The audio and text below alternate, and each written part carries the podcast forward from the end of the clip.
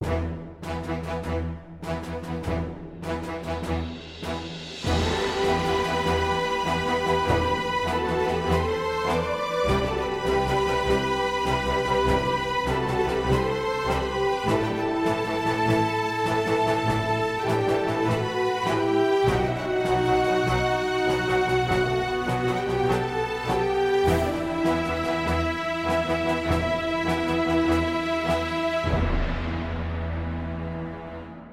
영화라는 산봉우리를 정복하기 위해 오늘도 입등반을 시작합니다. 토크가 산으로 가는 예측 불허 영화 토크쇼 신의 마운틴.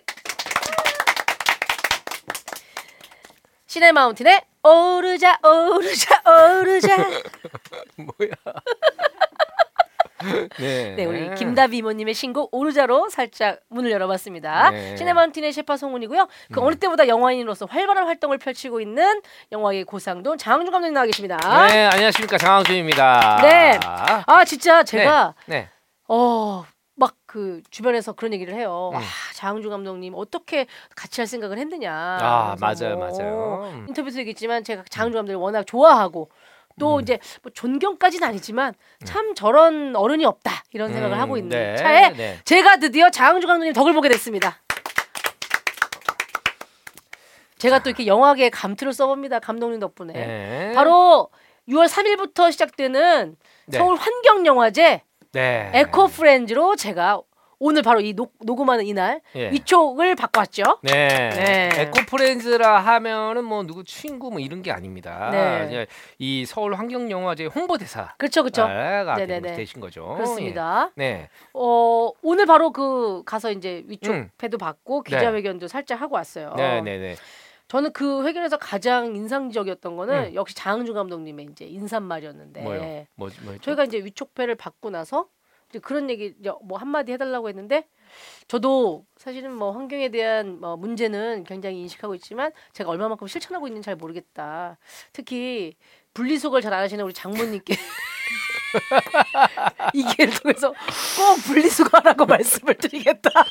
나는 분리수거 잘안 하시는 게 아니고 인상적인 분리수거를 해야 되는 게 있는데 아 헷갈려서 할머니들은 아무거나 꾸겨 넣어 거기다. 그래서 내가 어. 좀 이거는 이거는 플라스틱이 아니고 그리고 자세히 보면 알루미늄처럼 생긴 플라스틱도 있고 맞아, 맞아. 플라스틱처럼 생긴 알루미늄도 있고 그죠. 자세히 보셔야 되는데 장모님 대충 대충 보셔. 옛날 할머니들이 막 꾸겨 넣어요. 맞아요, 맞아요. 옛날 할머니들 또 그 종량제 봉투 넣는 거 보면 알지. 종량제 봉투가 위로 하나 더 있어. 아니 그 묶는 신기술이야 신기술. 와 나는 그래 나중에 처음 테이프까지 해가지고 아좀 종량제 봉투가 뿔이 크게 나 있어가지고 화딱지가 나가지고 예. 아무튼간에 100리터 예. 봉투에 거의 180을 채우실 수 있는 능력이 있죠. 그렇죠, 그렇죠. 네, 네, 네, 결국 네. 그런 정신으로 우리가 경부고속도로를 건설하고 한강의 기적을 이뤄낸 거 아닐까 생각이 듭니다. 막딱 꾸겨놨어 그냥. 네. 네. 아니 근데 진짜로 이거는 장항준 감독님이 저한테 이제 제안을 네. 하셔가지고 네. 같이 또 이 그때 집행위원장님이시죠 이명세 감독님. 이명세 감독님. 네, 예. 이명세 감독님이 집행위원장님이신데 음, 예. 또 너무 감사하게도 저희 시네마운틴을 너무 잘 듣고 계시다고. 아 그래요, 맞아요. 진짜 네. 저뭐 시네마운틴 방송 끝나면 꼭 저한테 톡 보내시고. 음. 응, 톡 보내시고 뭐 이거 이거 너무 재밌었고 뭐 어. 장항준의 말이 이번에 뭐 굉장히 와닿았다. 나도 많이 각성한 그 그분이 네. 되게 이렇게 좀 후배들한테도 좀 배우시려는 네. 그런 경향이 있으세요. 그래서 그 끝날 때마다 계속 톡을 보내시는데 아 귀찮아 죽겠어. 예, 아닙니다. 예, 예, 예, 농담이고요. 예, 예. 자, 하여튼 서울 환경영화제 6월 3일부터 시작이 됩니다. 네. 올해가 벌써 18번째더라고요. 그렇죠. 이게 이 음. 서울 환경영화제가 세계에서 가장 큰 환경영화제예요. 아, 그래요? 네.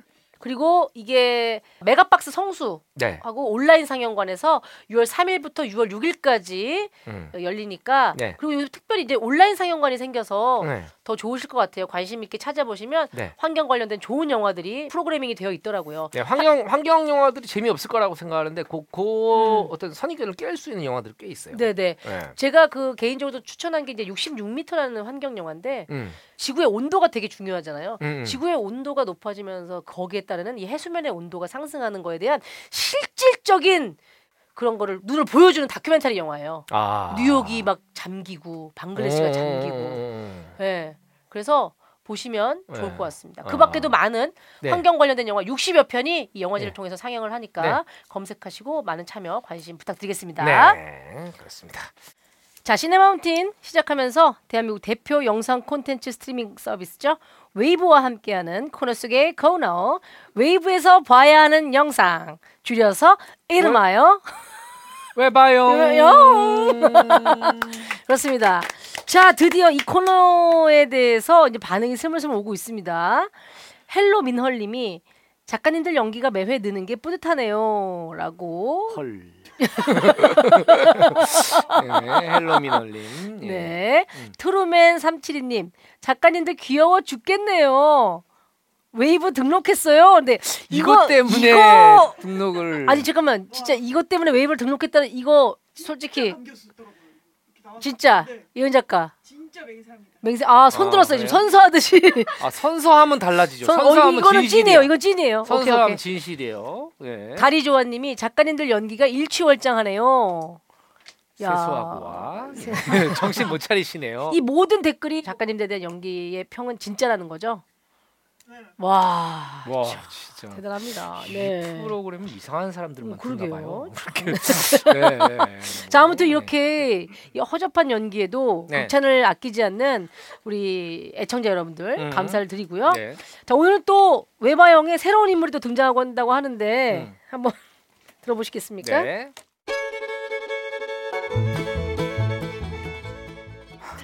은희은희 우리 예은이 많이 기다렸죠? 명희명희 우리 재명이 괜찮아. 너라면 얼마든지 기다릴 수 있다고. 근데 왜 늦었어? 아 오는 길에 쓰레기가 있길래 하나씩 주우면서 오다 보니 늦었네 미안해 미안해 뭐가 미안. 환경을 생각하는 멋진 남자친구지. 역시 우리 명희명희 재명이 최고. 쓰레기 줍느라 고생했는데 시원한 커피 한 잔 마셔. 내가 쏠게. 아 커피는 내가 텀블러 가져왔으니까 테이크아웃 잔 말고 여기에 담아달라고 하자. 와 텀블러를 쓰면서 일회용 용기를 줄이는 거야?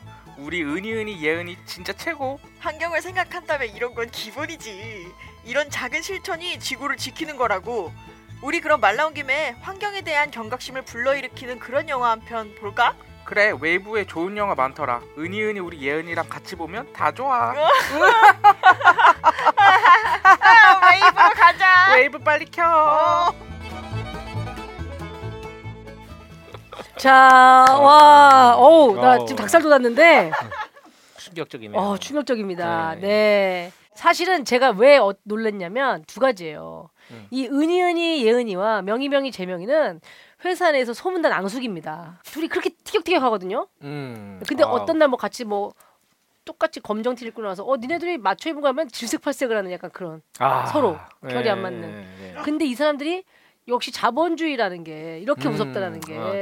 네, 회사에 조금이라도 보탬이 되기 위해서 어. 이렇게 연기를 했다라는 거 정말 어, 눈물이 날 어, 지경입니다. 예, 예. 네. 아 이게 이게 이 지금까지 이렇게 광고 연기를 보다가 토할 뻔한 적은 처음이었던 것 같아요. 예. 영어 전문 헐리우드에서 오바이트라고 하죠. 오바이트. 예. 예, 예, 네. 알겠습니다. 명 연기로 마무리를 해주신 우리 은희 은희, 예은희, 명희 명희, 재명희, 네 감사의 말씀을 드리겠고요. 자, 또 우리 이번에 외봐야 하는 영상은 어 특별히 또 6월 5일 환경의 날에 맞춰서 네. 음. 특집 작품으로 골라진 것 같아요. 아 그래요? 네. 네.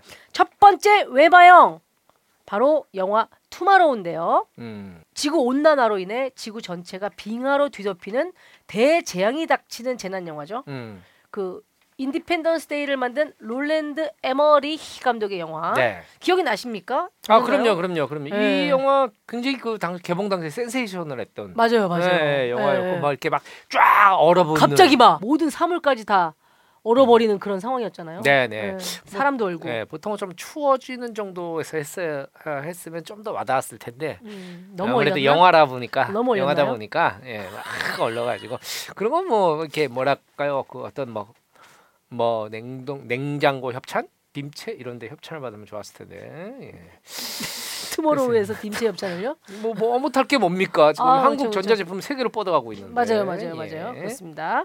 자, 저도 이 영화를 봤을 때 아 이렇게 음. 아, 기후 변화가 심각해지면은 야 진짜 이럴 수 있겠구나라는 생각을 아, 하게 예. 아 맞아요 것 그 같아요. 저 예. 그 우리가 어렸을 때만 해도 음. 환경 이란 얘기를 하는 사람이 거의 없었어요. 음. 어. 예를 들어서 넌 어떤 환경에서 자랐니? 그러면 우리는 뭐 가난한 환경 이렇게 그 얘기하고 정도지. 야, 뭐 그, 그거지. 환경 문제가 뭐 지구가 아파하고 있어요? 있어 뭐 이런 거. 김지구가 박지구가 뭐 이랬지.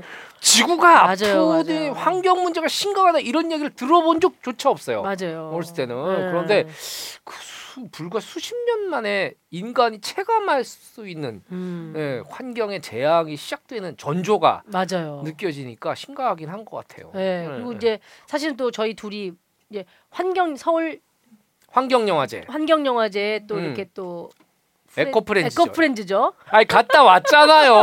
아, 이런 영화들이 좀 이제 지금의 요런 또 환경의 날 즈음에서 네, 네. 한번 더 보면 좋을 것 같다는 생각을 해드 해 하고요. 네. 두 번째 외바영 음. 바로 핵 전쟁으로 멸망한 미래를 그린 매드맥스 분노의 도로입니다. 음, 네. 네, 물과 기름을 네, 쟁취하기 그렇죠. 위해서 막 그리고 이제 더 이상 자녀를 낳는 것이 되게 어려워지는 음. 그런 미래 세계를 배경으로 펼쳐지는 액션물이죠. 네. 네. 이거 뭐 아무튼 이건 음. 뭐 우리나라에서 전 세계적으로 엄청나게 히트를 맞아요, 맞아요. 쳤죠. 이 매드맥스 네네네. 시리즈가 어느 순간에 가다가 최근 처음에는 굉장히 화려했어요. 멜 네. 깁슨 나오고 막 이럴 어, 때만 맞아, 해도 맞아. 음. 어느 순간에 뭐 또뭐옷 대충 입고 다니겠지. 네, 사막에서 뭐, 다니겠지. 뭐 이렇게 이렇게 했었는데 무더기 같은 거 입고 또 사막 다니겠지라는 정도로 했는데 저 저 매드맥스 분노의 도로 와. 아, 야. 이건 뭐 또 새로운 예, 액션의 충격이었어요. 어떤 예, 예. 그 기타 그 기억나시죠? 그 아, 앞에, 알죠, 알죠. 앞에 트럭 앞에 빨간 내복 입고 기타를 예, 예, 부르던 예, 예. 네네. 그렇습니다. 그, 그 이모탄인가요? 아, 이모탄. 그렇죠. 이모탄이고 퓨리오사가 나오죠. 그 뭐, 네네. 그 이모탄 그 사람은 뭔지 그 자기가 임- 전지전능한 잇몸이 좀 안 좋을 것 같은 그런 그 악당인데. 그럼 이제 아, 아 그- 저는 그 다른 쪽으로 생각했어요. 이- 아 뭐가 뭐예요? 이모탄, 고모탄, 아 그것도? 괜찮은데? 그것도 나쁘지 않아요. 약간 이렇게 이모탄. 그거 그 이모들 이모탄 중에서도 동명인이 있을 수 있잖아요. 그쵸, 그쵸, 그쵸. 김훈이가 한 반에 여러 명 있잖아. 그런 그러니까 것처럼 1번 이모탄, 2번 2번 이모탄. 그러니까 첫째 이모, 둘째 이모, 이모. 셋째 이모탄. 그렇죠, 뭐 그렇죠, 이렇게 될 그렇죠. 수 있고 아무튼간에 아시죠? 잇몸력은 두 가지가 있습니다. 인사돌과 이가탄. 이가탄. 아주 치열한 싸움이 벌어지고 있습니다. 네, 예, 여러분들 알겠습니다. 직접 경험해 보시고 결정해 주세요. 어, 이모탄과 네. 퓨리오사의 대결을 네. 아, 인사돌과 이가탄의 대결로 아 그렇습니다. 또 그렇게 또 그렇습니다. 언어의 예, 예. 연금술사답게 네. 또 비유를 해주셨어요. 네. 자 환경의 날을 즈음하여 외바영에서 추천하는 웨이브 특선작 매드맥스 분노의 도로까지 저희가 이렇게 추천을 해 보았습니다. 음. 웨이브에서 특별히 함께하시면 좋을 것 같아요. 시네마운틴 후기 참여해주신 분들께 푸짐한 선물 드리고 있죠. 최강희 화장품으로 유명한 아미표에서 피부에 좋은 것만 담아서 음. 만든 선스크린 여러분께 선물로 드립니다. 마스크 썼다고 이 선스크림을 건너뛰는 분들이 많아요. 근데 그 뉴스 보셨어요? 뭐요? 자외선이 이 마스크를 뚫어. 그래서 피부에 닿는다고 하네요. 아니 자외선이 그렇게 세요? 아니 자외선이 그렇대.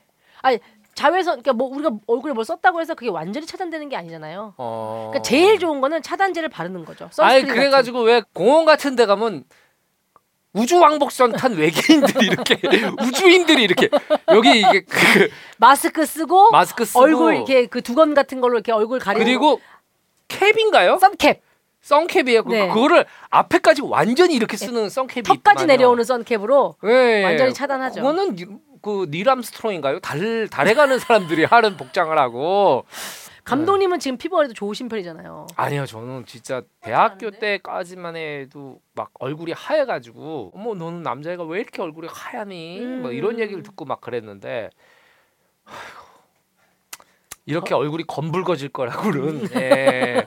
예. 아니 그러니까 피부에 뭐 이래서 막 붉은 노을. 잡티랄지 이런 게 없잖아요. 그래도 나이에 비해서. 아, 나이에 비해서는 없는데 네. 그러나 이 이 이 그 음주와 흡연 음. 그리고 무절제한 생활 자외선 뭐 이런 것들이 결국 네네네네. 얼굴을 검붉게 그렇지, 만듭니다. 그렇지. 네, 예, 맞습니다. 여러분 네. 조심하십시오. 그래서 우리 감독님 같이 얼굴이 검붉은 분들 네. 아미퓨어에서 선스크린 저희가 선물로 드립니다. 이런 거 라디오에서 하면요. 네. 자 노래 듣겠습니다. 이문세의 붉은 노을.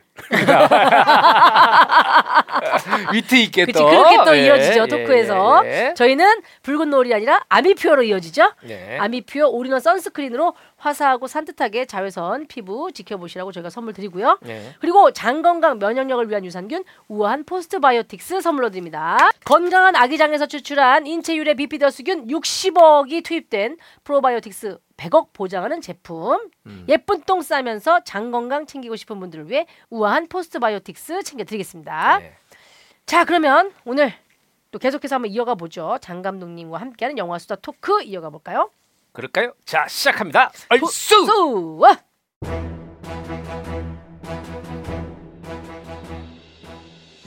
이번 소개할 영화 제목처럼 한 번 보면 눈 돌릴 틈 없이 끝까지 가는 영화 웰메이드 블랙 코미디 스릴러 영화 끝까지 간다입니다.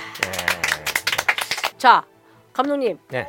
지금부터 제1회 장항준 감독 청문회를 시작하도록 하겠습니다. 아, 네, 네, 네, 네. 저희 시네마운틴을 음. 사랑하십니까? 어, 사랑합니다. 제가 누구 덕에 지금 광고도 찍고 누구 덕에 지금 이렇게 활동하고 있습니까? 자 지금 증인은 그렇게 네. 말씀을 하시면서 네. 자 바로 얼마 전입니다. 음, 어, 다른 유튜브 무비건조 채널로 네, 확인이 되는데요. 네. 그 채널에 가서 영화 끝까지 간다에 대한 에피소드를 마구마구 털고 오셨다는 우리 저희 제작진들 제보가 있습니다. 어떻게 된 겁니까? 아, 그건 정확히 해명할 수 있습니다. 옛날 시내 21 그. 기자셨던 이화정 기자가 이제 저한테 전화를 하셨고 그리고 주성철 편집장 그 시내 20전 편집 그 네. 김도훈 기자 뭐 이런 분들이 쭉 계셨어요. 네. 배수탕님, 배수탕님도 가만히 생각해 보세요. 모든 것들이 다 성이 되는 성씨입니까? 어떻습니까? 그 무슨 말이죠? 자, 배씨 있죠? 네. 순씨 있습니까? 순종. 순 자, 예. 자, 아무튼 배수탁 씨. 그리고 또 자, 이제- 자, 자, 지금 증인은 네. 논두를 흐리고 있어요. 네, 네. 예, 지금 토크를 산으로 보내면서 자, 이분 얼렁뚱땅 뭉개려는 수작입니다. 자, 이분들이 이제 제가 어떤 작품을 했는가를 네. 얘기하시다가 뭐 뭐 이렇게 얘기하시는데 부절절. 근데 영화를 많이 하질 않았어. 그래서 이제 각색을 했던 이제 끝까지 간다를 얘기를 하시면서 아. 저한테 좀 에피소드를 들려달라고 하셨는데 저는 안 된다. 네. 어, 안 된다. 진짜 그랬어요? 그럼 나는 나는 안 된다. 안 된다. 어. 그랬더니 그분들이 이제 저에 대한 약점을 캤던 것들을 다 꺼내시더라고요.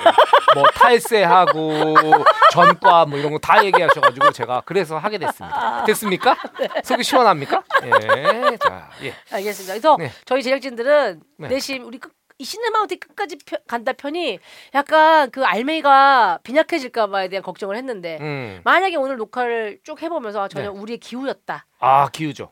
생각이 들길 바라는데요. 기우입니다. 기우입니다. 아, 그래요? 기우입니다. 너무 기우입니다. 단단히 또 단단하게 준비하신 거 맞아요?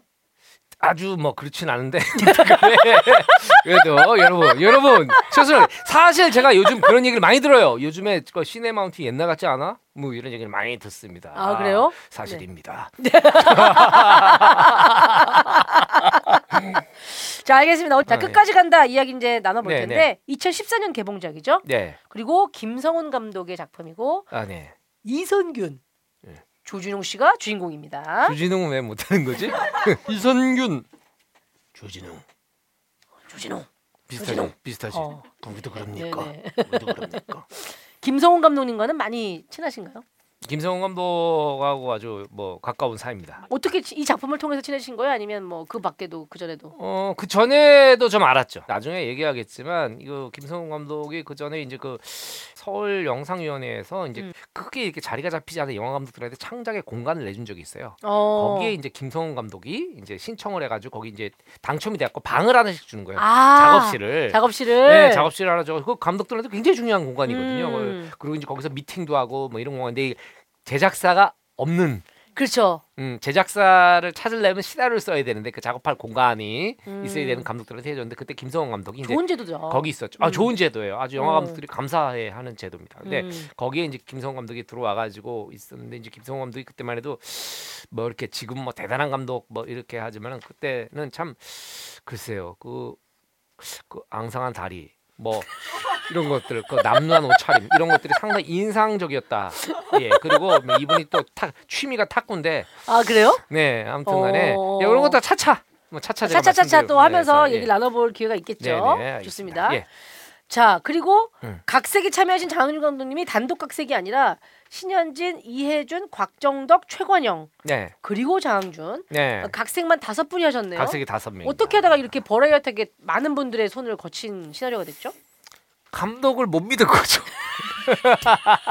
누가 누가 제작자가 제작자가. 제작자가 어, 제작 및 투자자, 투자 아, 배급사가 진짜? 감독을 못 믿는 경우에 이제 이렇게 되는 음, 경우들이 음. 있습니다. 이게 이렇게 바꿔보고 저렇게 바꿔보고 이렇게 바꿔보고 저렇게 바꿔보는 거죠. 아 그렇게 예, 예. 이렇게 처음 시나리오와 많이 바뀌었나요? 그거 그렇게 많이 바뀌지 않았어요. 왜냐면 음, 이게 김성훈 감독이 시나리오를 잘 써요. 음, 음. 네, 잘 쓰는데 김성훈 감독이 그때만 해도 이제 망한 감독이었기 때문에 음. 김성훈 그러면 어 김성 어떤 김성훈 공조 김성훈 뭐 그 김성훈 그 김성훈 그 피해 재수 없는 김성훈 피해 뭐 이런 아 동명이인의 또 공조 감독님이 또 김성훈 감독님. 어. 네네네네 그두 분이 이제 연배도 좀 비슷하고 네, 아. 네, 그래서 각 이름도 같고. 음, 네 그렇죠.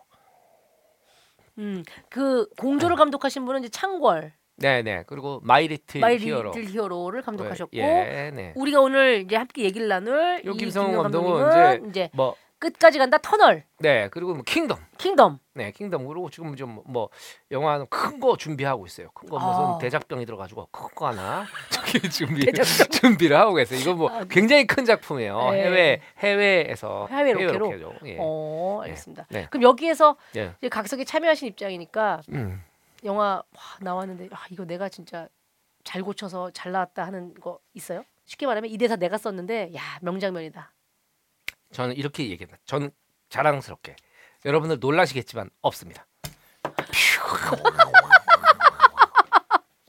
자 아. 이게 대사를 고치진 않으셨어요? 시나리오가 처음부터 너무 좋았어요. 음, 사실은 고칠 필요가 없는 시나리오였어요. 음. 그런데 이제 그그못 믿어온 김성훈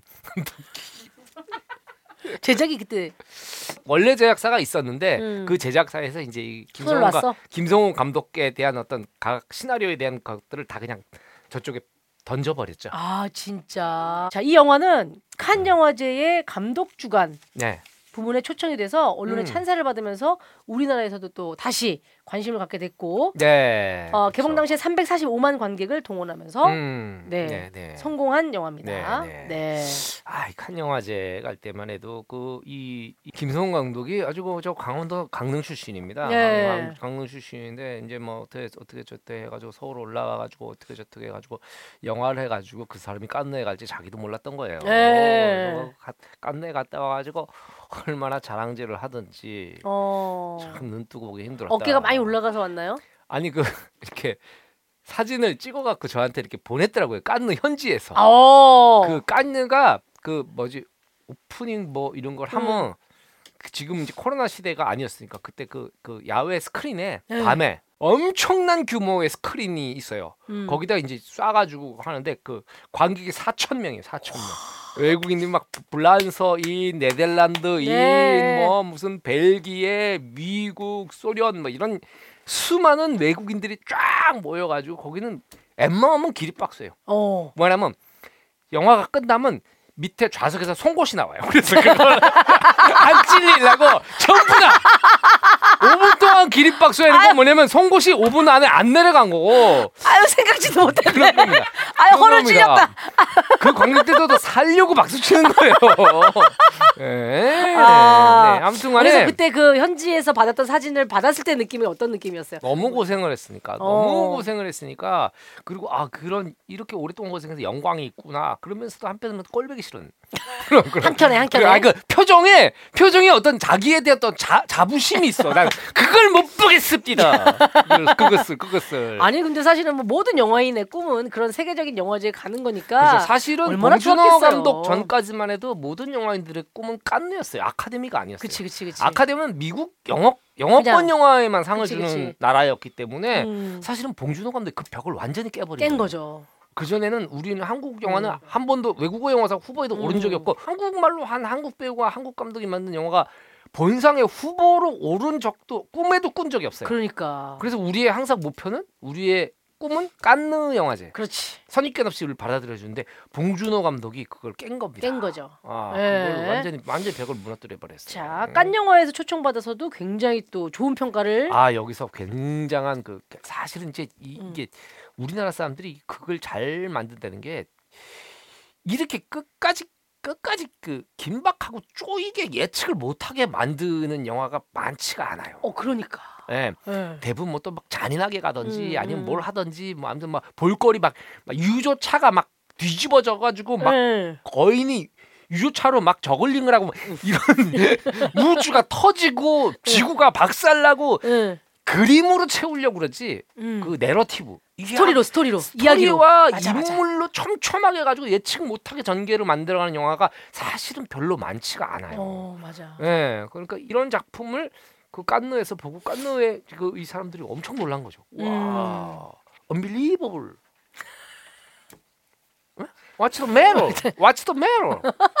자 또 상도 굉장히 많이 받았습니다. 국내에서도 음, 네. 대종상에서는 이제 김성훈 감독님이 감독상을 수상을 했고 음. 총경 영화에서는 감독상, 각본상, 조진웅 배우가 나무조연상, 음. 백상에서 김성훈 감독상, 네. 이선균, 조진웅이 최우상을 공동 수상했어요. 네, 저막 청룡 영화상 같은 경우에는 김성훈 감독 후보에 오르고 또 저쪽에서도 이제 다른 후보작들도 아주 쟁쟁한 감독님들이 너무 음. 많았어요. 어, 이- 여기 같아도 뭐 큰 저희가 없는데 이게 굉장히 좀 음. 이례적인 수상 이었다고 봐야 되고 그리고 음. 이때 김성훈 감독이 마지막까지 그 시상식 전까지 이 주최 네. 측에다가 상 안 주면 가만히 안 두겠다고 그런 행패를 행패를 부리는 것을 보고 저는 아 나는 저러지 말아야겠구나 사람이 이렇게 변하는구나 이런 생각을 했습니다.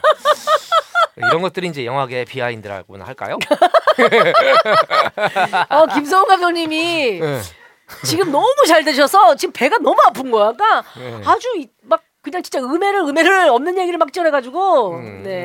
네. 그리고 내가 보기에는 무비 무비건조 가서 핵심적인 얘기 다 털고 와서 자꾸 여기서 억지 에피소드를 예.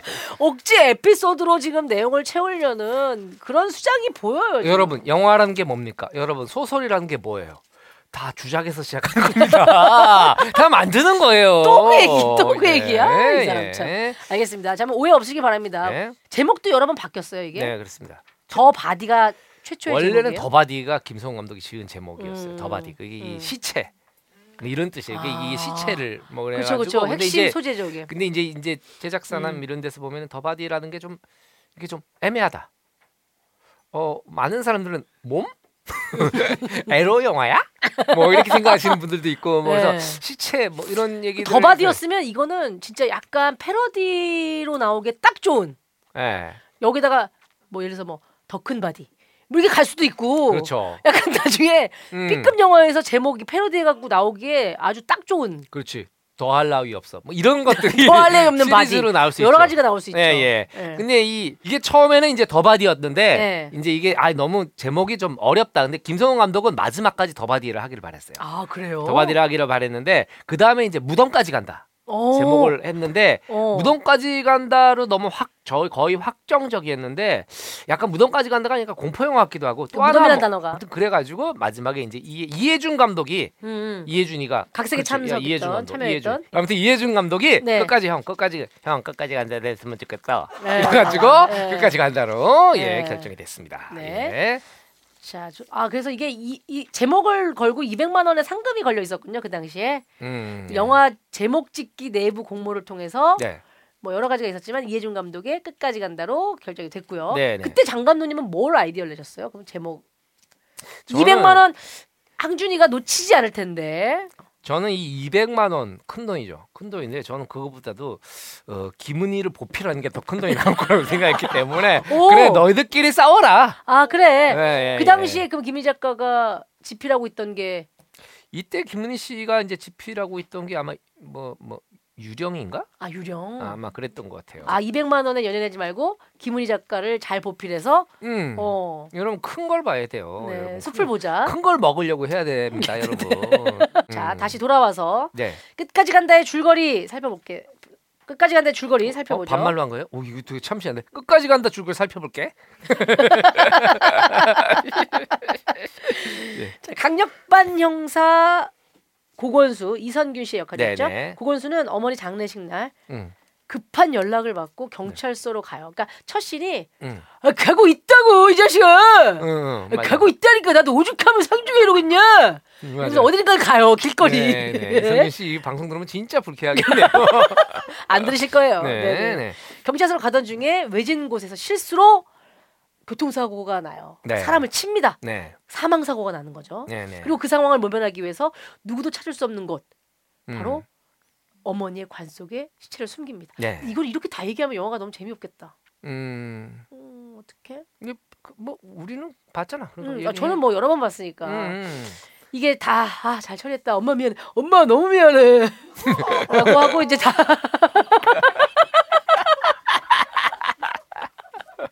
좋아요. 네, 좋아. 다 끝났다라고 생각하는 네. 순간에 정체불명의 목격자가 아, 고건수 씨입니까? 하면 전화가 오죠. 아, 그렇죠. 네, 바로 박창민, 조진웅 음. 씨가 맡았던 역할. 박창민이 등장을 하는데요. 이 박창민은 고건수에게 빼도 박도 못하는 상황을 계속 이제 그 고건수를 압박합니다. 네. 그렇죠? 압박하면서 이 고건수가 위기를 맞고 이 고건수와 이제 막그 박창민과의 네. 이 어떤 액션과 음. 그 뒤에 또 이야기들이 계속 촘촘하게 나열이 되면서 그렇죠. 예. 네. 여기 이렇게 이렇게 촘촘하게 시나리오를 쓰는 게 이제 이 김성훈 감독의 특기예요. 이 어. 터널이라는 영화 보면은 예. 저 처음에 이제 시나리오가 나왔을 때 저보러 모니터를 좀 해달라고 시나리오 모니터 네네. 좀 해, 해, 해달라고 그래가지고 제가 나는 말이야 성훈아 나는 형은 남의 게 눈에 안 들어와 나는 은희 것도 요즘에 눈에 안 들어서 잘 못 보겠더라 어. 했는데 김성훈 감독이 그래도 형 제 거 한번 봐주셔야지 음. 그래가지고 봤는데 아니 그럼 영화 한 3분의 2 지점까지 주인공이 터널에서 안 나오는 거예요 어.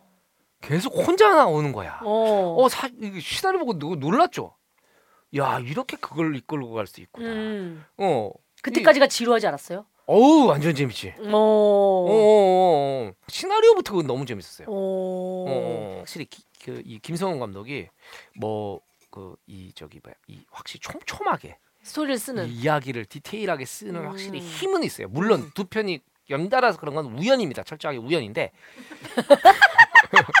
아주 운이 좋은 감독입니다. 예. 네. 그러면 터널은 사실은 터널 안에서의 이야기가 3분의 2. 터널 네. 밖에서 이야기가 3분의 2 일. 이렇게 되겠네요. 예, 예, 그렇죠, 그렇죠. 그럼 사실은 이 끝까지 간다는 반은 일부 음, 음. 시체를 숨기는 이야기라면 네, 네, 그러니까 네. 3분의 1 정도인 것 같아요. 네, 그렇습니다. 그 영화의 후, 3분의 2 정도에 해당하는 음. 것이 그 조진웅 씨의 등장부터 약간 반전되는 스토리들 그렇죠. 이어가는 예, 스토리라고 예. 할수 있겠네요. 사실 요게 이런 류의 장르물의 어떤 그 뭔가 클리셰들을 피해 가려고 김성호 감독이 안간힘을 쓴 거예요. 진짜 이렇게 계속 놀라면서 생각지도 못, 야 생각지도 못했다. 와 생각지도 못했다 이렇게 했던 거는 그 흔한 클리셰를 피해가기 위한 김성훈 감독의 아주 처절한 노력의 결과다. 그렇죠, 그렇죠. 어, 라는 거죠. 그렇게 쓰기 힘들어요. 왜냐면 음, 우리도 이제 시나리오 관습대로 쓰거든요. 음, 뭐 이렇게 이렇게 만 본 영화들이 다 그러니까 음. 관습대로 막 잘된 영화들을 막 참고하면서 관습대로 막 쓰게 되면은 결국엔 관객들은 새로운 게 없다고 생각을 하는 그렇지. 거예요. 영화라는 음. 게돈 주고 보러 가는 거잖아요. 그렇지. 예, 그렇기 때문에 내가 새로운 자극을 받지 않은 영화들은 무조건 뭐 재미없는 거가 되는 거예요. 음. 너무 식상한 영화. 뭐 그러니까. 그런 것들을 피하는 게 사실 영화로서는 되게 중요하죠. 특히 음. 이런 영화에서는. 음. 네. 그러니까 이 인물의 설정도 그 흔한 뭐 권성징악도 아니에요. 왜냐면은 음, 그래요. 다 나쁜 역할이기 때문에 네, 네, 네. 나쁜 역할인데 음. 누가 더 조금 더 나쁘냐 네, 네, 네. 이런 거잖아요. 심지어 이선균도 비리 경찰로 나오는 거니까. 그렇죠. 그렇죠. 저, 자, 이거 명장면에 얘기하지 않을 수도 있어서 제가 참고로 말씀드리면 네. 반가운 인물이 나오지 않습니까? 또 영화 그렇습니다. 초반에 예. 자항준이 은희만 좀 유독 반가운 네. 그 이선균 씨가 사고 이후에 네. 이제 그 다시 그 트렁크에 시체를 싣고 가는데 음. 갑작스러운 음주 단속이 있어요. 네, 그래요. 네, 네. 그래서 아 그냥 좀 갑시다 지금 상주이라 너무 미안합니다 하는데 진짜 다음 주에 이선균 씨가 여 밑에 와가지고 네가 송은이냐? 너 나한테 왜 그러는 거냐? 그냥 좀 갑시다 하는데 음. 거기에 단속반에 나오는 이제 경장으로 나온 안경 쓴 경찰이 바로 우리 김경범, 김경범 경범이, 네, 예, 우리 친구 경범이. 김경범입니다. 이것도 이제 뭐 캐스팅 비화가 있죠. 캐스팅 비화가 있는데. 아 여기 이- 감독님의 역할이 컸나요?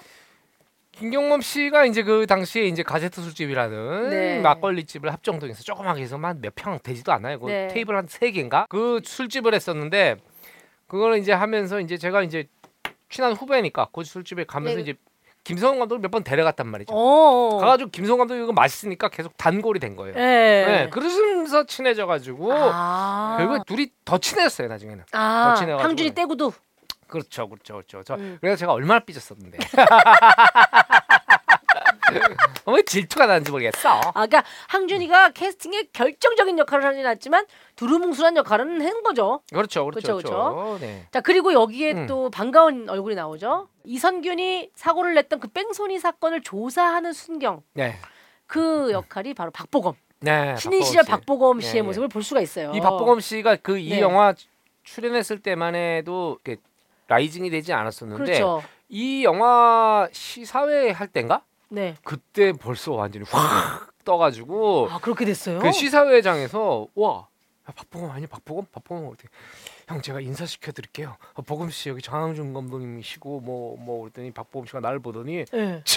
이러시더라고요. 떴, 떴다고. 또 또 또 아니 그러니까 무비건조에 왜 갔다 와가지고 자꾸 없는 에피소드 억지로 만들 네. 오빠 부담을 버리시고 네. 그냥 자연스럽게 하시면 안 돼요? 네네. 심지, 심지어 제가 박보검 씨는 잘 모르는데도 이렇게 주작을 하고 자, 있네요. 아 박보검 씨가 이 영화 제작진들은 야 캐스팅으로 건졌다 야, 이런 느낌도 사실 들었겠어요. 네, 그렇죠. 사실은 뭐 이렇게 음. 작은 역할도 아니었어요. 생각보다. 그렇죠. 네. 비중이 있어요. 핵심 사건을 조사하는 경찰이니까. 음. 자 그리고 또 하나의 또 특별한 캐스팅이 바로 이 강아지예요. 네.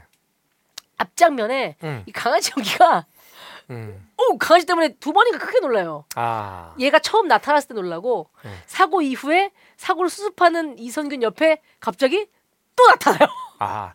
그때 영화- 놀라고. 영화에서 이제 이 음. 개가 이 동물 연기가 참 힘들어요. 음. 사람은 어떻게 할 수 있어요. 그쵸. 사람은 어떻게 디렉션을 주고 음. 어떻게 아니 뭐 편집을 어떻게 할 수 있는데 한 글자로 된 분들이 다 힘들어요. 음. 개, 애. 애기들도 연기가 애기가 힘든 거네. 애기. 애기 애기 애기가 애기가 사실은 촬영장에서 오래 대기를 하잖아요. 그죠. 촬영이 좀 늦어지거나 뭐 이렇게 되면 애가 커, 애기가 컨디션이 안 좋아지잖아요. 음. 그렇게 되면은 우리는 준비돼 가지고 가야 되는데 어. 아기가 잔다든지 아니면 아기가 계속 운다든지 음. 뭐 이런 일들이 발생을 해요. 이 강아지나 또 아기들, 음, 음. 어린이들 이런 연기자들이 사실은 쉽지 않아요. 예. 이 당시 조진웅 씨가 되게 이제 그 머리가 숱이 풍성하게 나오잖아요. 네. 이거 사실 가발이라고 합니다. 네, 네. 가발입니다. 이 당시에 조진웅 씨가 영화 명랑. 명량 음.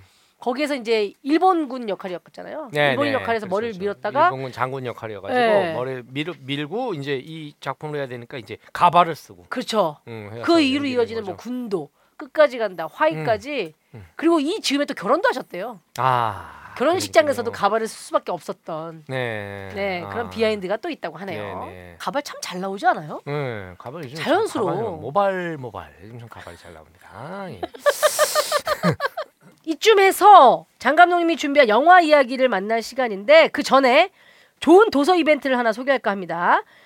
프로젝트 헤일 메리 라는 책입니다. 음. 영화 마션의 원작 소설 작가로 유명한 SF 작가 앤디 위어의 신간이고요. 주인공이 기억을 몽땅 잃은 상태로 우주선 헤일 메리호에서 눈을 뜨는 걸로 이야기가 시작됩니다. 어. 그러니까 뭐 책을 읽어보지 않지만 그렇죠? 어, 여긴 어디지? 어 우주선이지. 그렇지. 우주선? 나 우주선에 있었지. 이 낯선 공간 뭐지? 뭐 이럴 수도 있죠. 네. 예. 주변을 살펴보니까 함께 우주선에 탄 동료 두 명은 모두 죽은 상태예요. 오. 이것까지 스포일러 해도 돼? 어. 이렇게까지? 책 내용을? 그리고 혼자 살아남은 거죠. 네. 헤일 메리오를 샅샅이 뒤지면서 기억을 찾아내다가 결국 본인이 인류를 구할 마지막 희망이자 편도행 우주선을 타고 우주 한복판에서 죽을 예정인 과학자였다는 것을 깨닫게 됩니다. 아 여기까지 얘기했으면 여러분들 굳이 소설을 사서 사서 볼 필요가 없습니다. 네, 중간부터 보시면 되겠네요. 사서. 네, 네. 네. 자, 그 뒤에 근데 음. 엄청난 반전이 숨어 있다고 하네요. 음, 네. 저희는 딱 여기까지 공개하고요. 음. 앤디 위어 소설답게 기발한 상상력과 디테일을 바탕으로 한 SF 소설이라고 합니다. 음. 자, 그리고 이거는 또 그 출판사에서 첨언해 주셨는데 미친 듯이 웃긴 소설을 보고 싶은 분들께 추천한다고. 아니 스토리 자체가 그러니까 웃기지 않을 것 반전이네? 같은데. 이게 무슨 얘기죠? 네. 아니 이 내용 자체가 웃- 미친 듯이 웃긴 네. 소설, 이야기가 아닌데. 네. 어. 자, 그리고 마션처럼 영화 제작이 결정됐다 그러네요. 아 그래요. 네, SF 네. 소설이었잖아요, 그것도. 음, 음. 네. 그리고 라라랜드의 라이언 고슬링이 음. 주연이자 제작자로 참여할 예정이라고 합니다. 아, 예. 네. 네. 네. 자, 영화로 보기 전에 책부터 먼저 읽으시면 더 좋을 것 같아요. 프로젝트 헤일메리 읽어보시라고 책 보내드리는 이벤트 시작합니다. 5월 31일부터 6월 6일까지 시네마운틴 인스타그램 게시글에 도서 기대평을 남겨주시면 저희가 뽑아서 책 보내드리도록 하겠습니다. 자, 그러면 이제 다시 한번 끝까지 마무리를 해봐야 되겠죠. 네. 장준 감독님의 시선으로 들려주는 영화 끝까지 네. 간다. 오늘 이 영화의 시작은 누구부터 출발하나요? 역시 뭐 이 영화 끝까지 간다. 2014년작인가요? 네. 13년작인가? 뭐 제 거 아니니까. 아무튼간에 이 작품 요 얘기는 아무래도 김성훈 감독이 시작이죠. 아하, 그래요? 예, 예. 김성훈 감독은 1971년생이에요. 음, 음, 지금 강원도 강릉 출신입니다. 네. 강원도 강릉 출신. 예, 삼남 일녀 중에 막내예요. 음, 누나, 형 형 이렇게 있죠. 예, 아버지는 강릉시 공무원이셨다 그래요. 어, 강릉시. 음, 강릉시 공무원이시다가 나중에 아, 국민 그 보험공단으로 음, 어. 이동을 하시게 되고 어머니는 전업주부. 이 세 명인가 네 명을 키워야 음. 되니까 네, 네 자녀를 그렇죠. 키워야 되니까 음. 네. 야, 네 도시락 챙겼나? 엄마, 도시락에 감자가 있어요. 뭐 이런 거죠. 네, 그래요. 그래요, 정말. 네. 자, 자, 강릉 분들이 들으시면 또 우리 안 그러는데라고 하시겠네요. 네, 자 강릉 분들 들으시면 이랬을 수도 있어요. 네. 아니 우리 안 그러지 않아? 어, 다음 주에 이성규 네. 씨랑 강릉 주민들이 네. 오셔가지고 네. 네가 성훈이니? 네가 성훈이? 야, 우리가 언제 그렇게 얘기했니? 네, 실제로 뭐그 요즘 강원도 분들 가면 사투리 쓰시는 분들은 없어요. 없어요. 없어요. 네, 맞습니다. 네, 자, 네.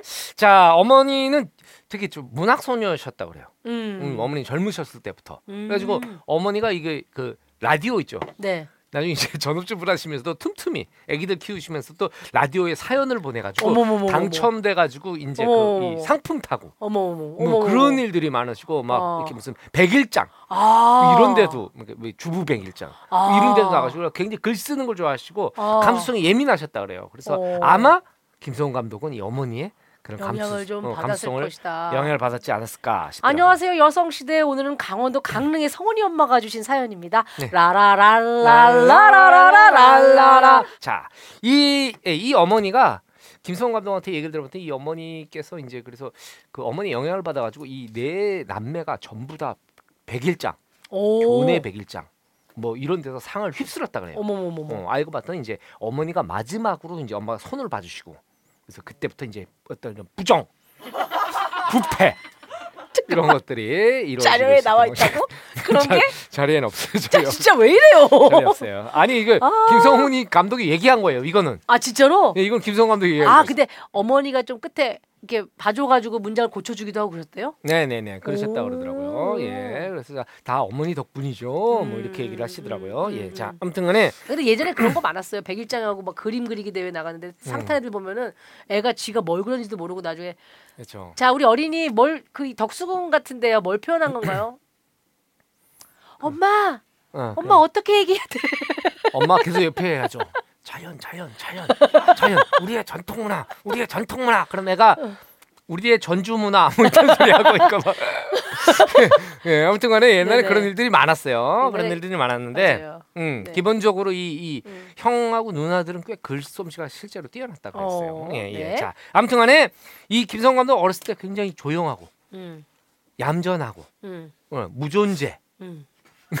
아니 제가 우리 반이었어 이런 애들 있잖아요. 아, 굉장히 뭐 어, 되게 조용하고 얌전한. 어. 실제로도 성격이 그래요.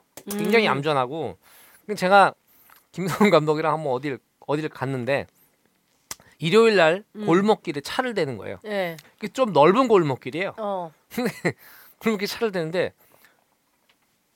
한쪽에 쭉 대잖아요. 보통 이렇게 그렇죠, 골목 그렇죠, 한쪽에 쭉 대고 이제 차들이 지나갈 수 있게 돼 있는데 자기 쪽으로 이제 벽을 딱 바싹 붙여가지고 오, 되는데 운전석 쪽으로. 운전수 벽을 딱 붙여가지고 대고 저는 이제 내리는데 못 내리고 낑낑거리고 있는 거예요. 예, 야 길이 이렇게 넓은데 예. 옆으로 좀 빼서 대 여기 차들 아무렇게나 다 다닐 수 있잖아. 어.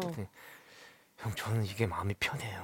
그러면서 이제 그 차에서 나는 여기 다니는 줄 알았어 차에서 벽 사이로 조수석으로 아벽 벽 사이로. 한쪽 팔을 밖으로 빼고 뭐 이렇게 해서 어. 나오는 걸 보면서 아, 아이 캐릭터 대단한 캐릭터다 어.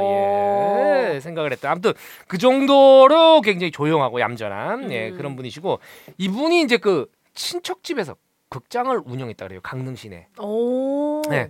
그 당시에 강릉에 극장이 네 개 있었는데 네. 그 중에 한 극장을 운영을 해가지고 오. 이 어린이 김성훈이 음. 이제 그 이 극장에 뭐 공짜로 왔다 갔다 할 수 있는 거죠. 자주 자주 자주 접했겠죠. 자주 영화를. 자주 자주 음. 자주 가고 그리고 또 이 극장들끼리 이제 초대권을 주고 받았나 봐요. 음. 그래가지고 이제 그 친척 집에서 야 성훈이 너 영화 좋아하지 영화 보러 어. 가라 그래가지고 그렇게 영화를 많이 보러 다녔다고 어. 예 얘기를 하더만요. 어. 예.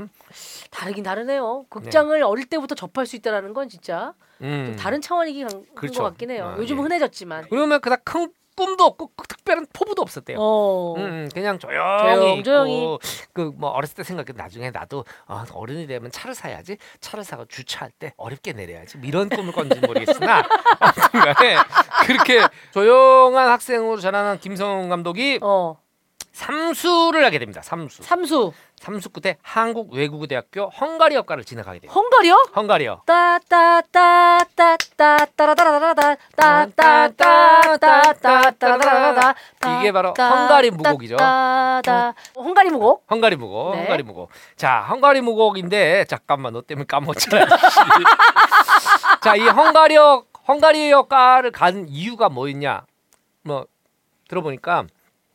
당시에 이제 그 북방 외교 오. 당시에 이제 소련에서 구소련이 해체되고 막그 음, 고르바초프 서기장이 나와가지고 음.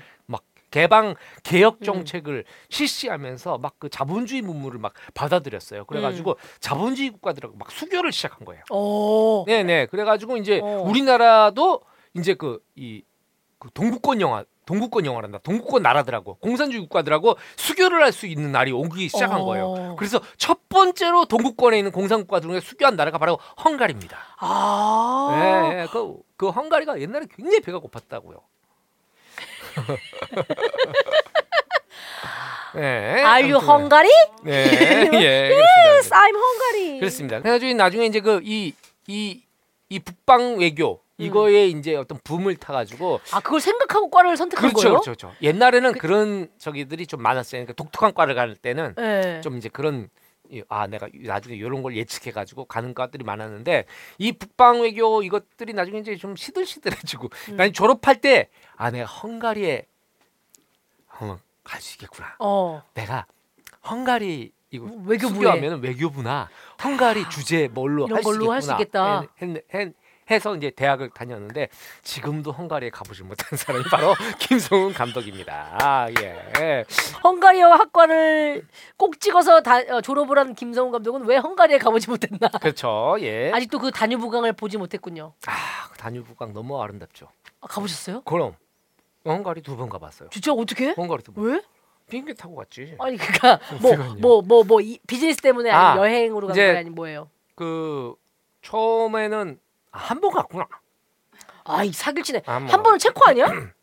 체코랑 헷갈린 체코를 거지. 두번 갔고 응. 헝가리를 한 번 갔는데 응. 그 제가 이제 기억의 밤이라는 영화를 이제 하고 하고 나서. 나서, 이제 영화 이제 오케스트라 녹음을 해야 네. 해야 되는데 네. 이제 우리 음악 감독이 이제 감독님 저 음. 체코 체코 프라하 네.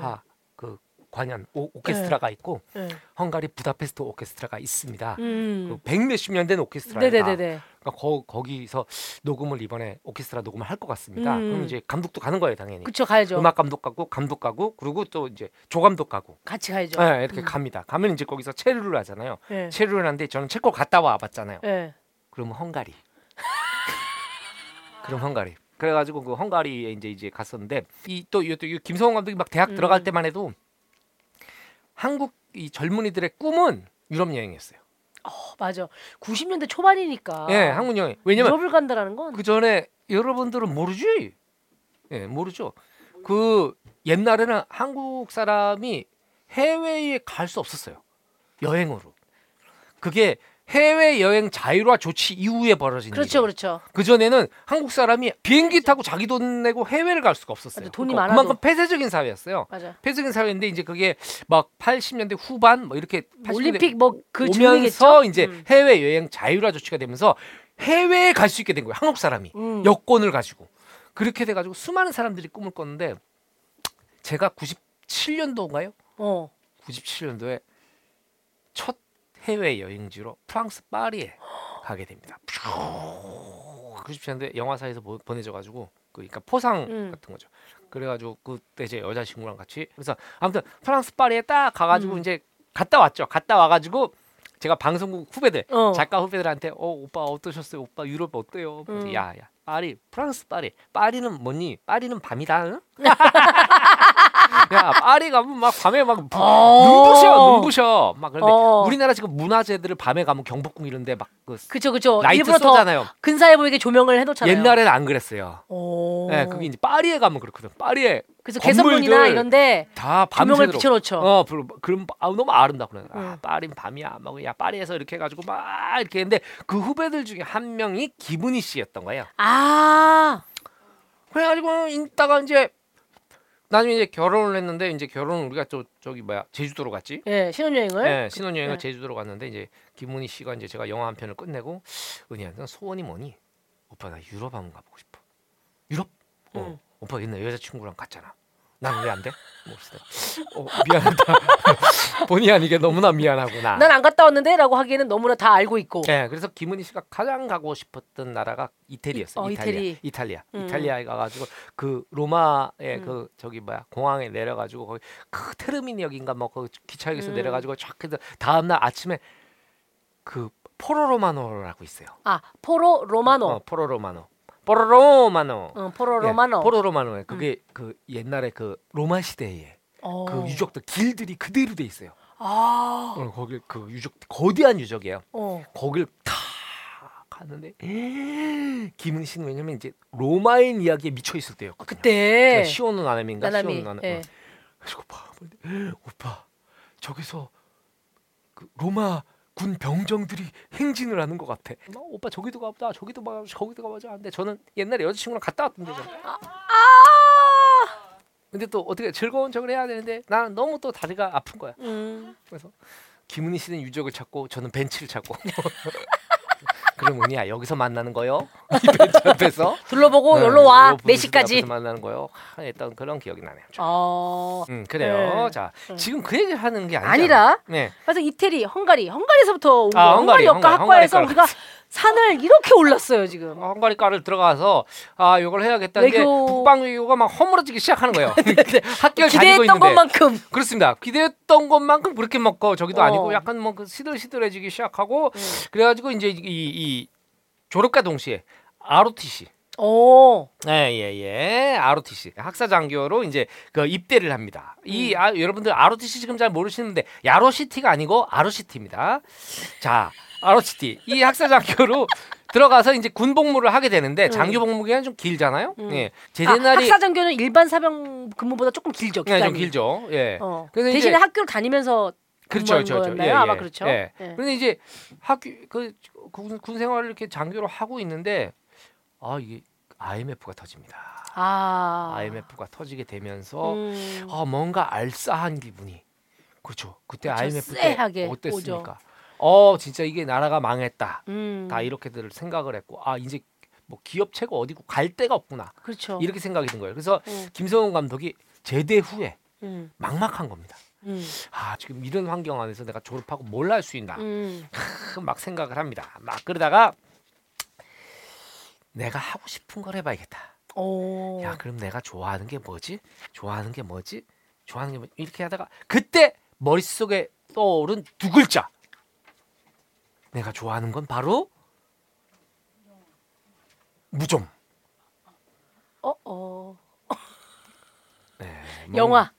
뭔가 영화였겠지. 영화입니다. 영화였겠지. 영화- 영화입니다. 와, 영화입니다. 왜 무좀까지 예, 갔지? 예, 예, 예. 자, 네, 네, 내가 좋아하는 걸 해야겠다 해서 네, 네, 네. 무좀을 선택한 게 아니라 네 그렇습니다. 영화를 선택했군요. 네, 네 그렇습니다. 네. 영화를 선택. 아 그래 난 영화 를 좋아했지. 음. 그러면 영화를 하자. 음. 그래서 자 그래서 이 음. 김수홍 감독이 제대와 더불어서 음.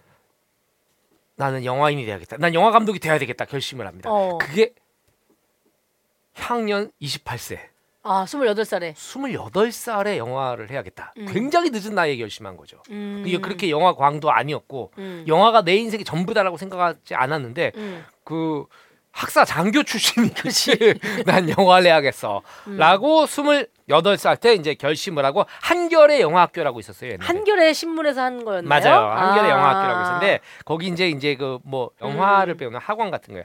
영화 학교에 들어가서 단편 영화들을 찍으면서 음. 아, 내 여기 잘했네. 어. 아, 영화기를 잘했다. 이렇게 생각을 합니다. 그리고 2003년도에 음. 오 해피데이라는 영화 있었어요. 오, 윤학열 감독. Day. Oh Happy Day. 네. 라라라라라라라라라. 자, 라라라라라. 시끄럽고요. 자, 아무튼간에 요 해피데이, 오 해피데이, 요 해피데이란다. 장나 장나라 예, 장나라와 예. 박정철. 네, 박정철 배우, 감독. 윤학열 감독인데 이, 음. 이 여기에 이제 조감독으로 들어가게 됩니다. 충무로의 오. 첫 발을 들이게 되죠. 음. 이첫 발을 들이게 되는데 이게 이제 사실은 이 전에 제대 후에 영화를 하겠다 결정을 하고 결혼을 하거든요. 음. 결혼을 한 다음에 결혼한 지 1년인가 2년 후에 조감독으로 충무로의 첫 발을 들이게 된 거예요. 그러니까 네, 네. 정확히 말하면 결혼하고 나서 조금 있다가 직업이 생긴 겁니다. 그러네, 그러네. 예, 그때만 해도 어. 조감독이라는 직업이 참 돈이 별로 음. 이렇게 풍족하지가 못했던 시절이에요. 어. 예. 이게, 이 윤학열 감독이 이제 그 방송 작가 출신이에요. 예능 작가 출신이에요. 아, 그래요? 저분이. 예능 작가 오. 출신인데 옛날에 저랑 이제 방송 프로그램도 많이 몇 개 했었어요. 몇 개를 음. 했었는데 이, 이, 이 윤학열 감, 감독님이 윤학열 작가죠 당시에. 이분하고 이제 그 저기 뭐야 그 저기 MT를 갔어요. 음. 방송국이 이제 프로그램 기획회의라고 아, 하죠. 네. 97년도에 SBS 최우수 코미디 작품상을 타신 작가 그렇죠. 경력이 있네요. 예, 예. MT를 갔을 때. MT를 갔는데 이제 밤에 이제 저기 이제 술을 한 잔 먹고 이제 밤에 음. 이제 작가들하고 뭐뭐 PD들, PD들 뭐, 그뭐 뭐. FD 뭐 이렇게 네. 갔으니까 뭐 밤에 뭐 할 일도 딱히 없고 뭐 술좀 먹고 뭐 그랬다 이제 화투판이 벌어진 겁니다. 음.